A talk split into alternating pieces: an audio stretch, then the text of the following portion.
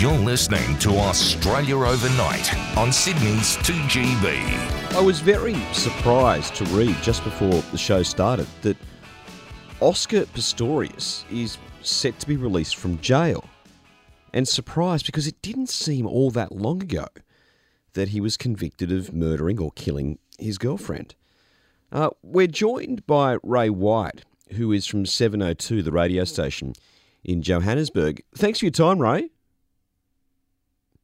Hi, good uh, good to be with you once again. I've, it's a massive story, an absolutely massive story, and it doesn't really come as that unsurprising, I must admit. Well, over here, uh, it has come as a surprise because we obviously haven't followed it as closely as you have in recent times. It doesn't seem that long ago that he was convicted, and I know there had been a few twists and turns in the court process over the years. But just to, to recap, he was eventually convicted of murdering his girlfriend, wasn't he?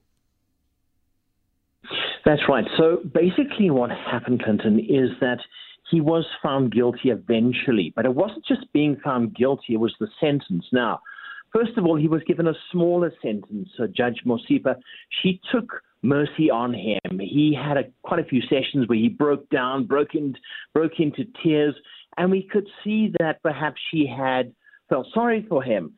So eventually, what happened, he got a sentence of about six or seven years, and the National Prosecuting Authority went back and said, no, we're not going to take this. This doesn't work for us. He was then resentenced to 13 and a half years. And how it works here in this country, if you do a certain amount of your sentence, you then become eligible for parole. But the big problem was is how much has he now served? Because he killed her in, in 2013. That then went to 2014. 2017, the case was still going on, and they were saying, "Have you? Uh, did he get a, a sufficient sentence?" So it's been basically eight years that he's been incarcerated, and they're saying, "Right, eight years of 13 and a half years. That's the full sentence. You are now eligible for parole." Which is quite extraordinary. In the end, and just to, to recap, and it does go back some years, and our memories in this country are a little foggy on this one. What was the motive? Well, this is the whole thing that he said that he didn't kill her. He said basically, I didn't do this. There were intruders on the night.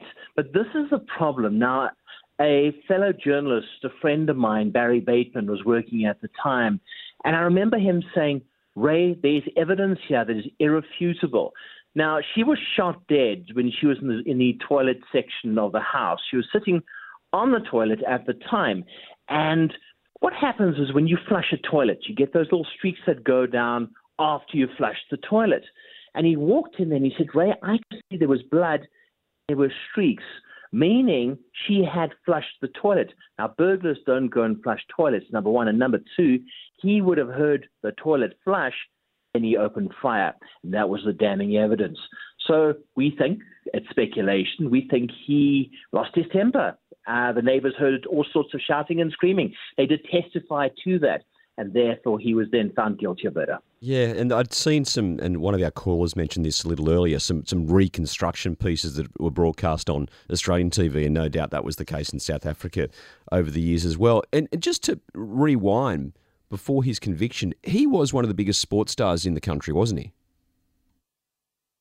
Oh, he was. He was called the Blade Runner, and he had been to the Paralympics and he had received gold medals. He was the hero of South Africa he basically was on his stumps. He would put his his legs on, and on the night as well. I mean, the whole thing came up about being on your stumps. Did you have your false legs on your your prosthesis?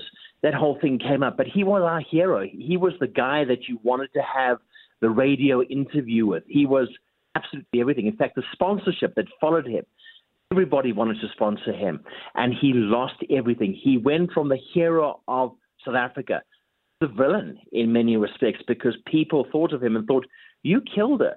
And it was this big debate at, at, at dinner tables did he kill her? Didn't he kill her? Mm. But at the end, all the evidence just seemed to pile up and pile up and pile up.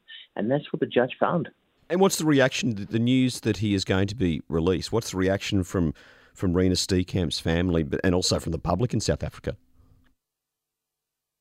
Yeah, well, let's let's start with Reeva Steenkamp.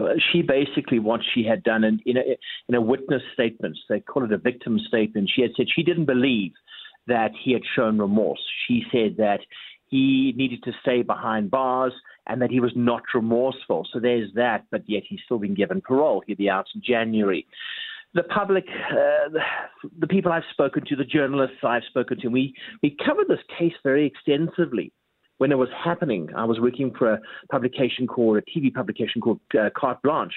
And uh, I've spoken to those journalists, and a lot of people have said, you know, eight years, you served eight years for murdering. The word is murder, murdering that young lady. It doesn't seem right and it doesn't seem fair. So, anger from a lot of people in the within the public and, and fellow journalists as well, I think. Well, he will be released in January, and we will no doubt catch up with you in January. Thank you, Ray.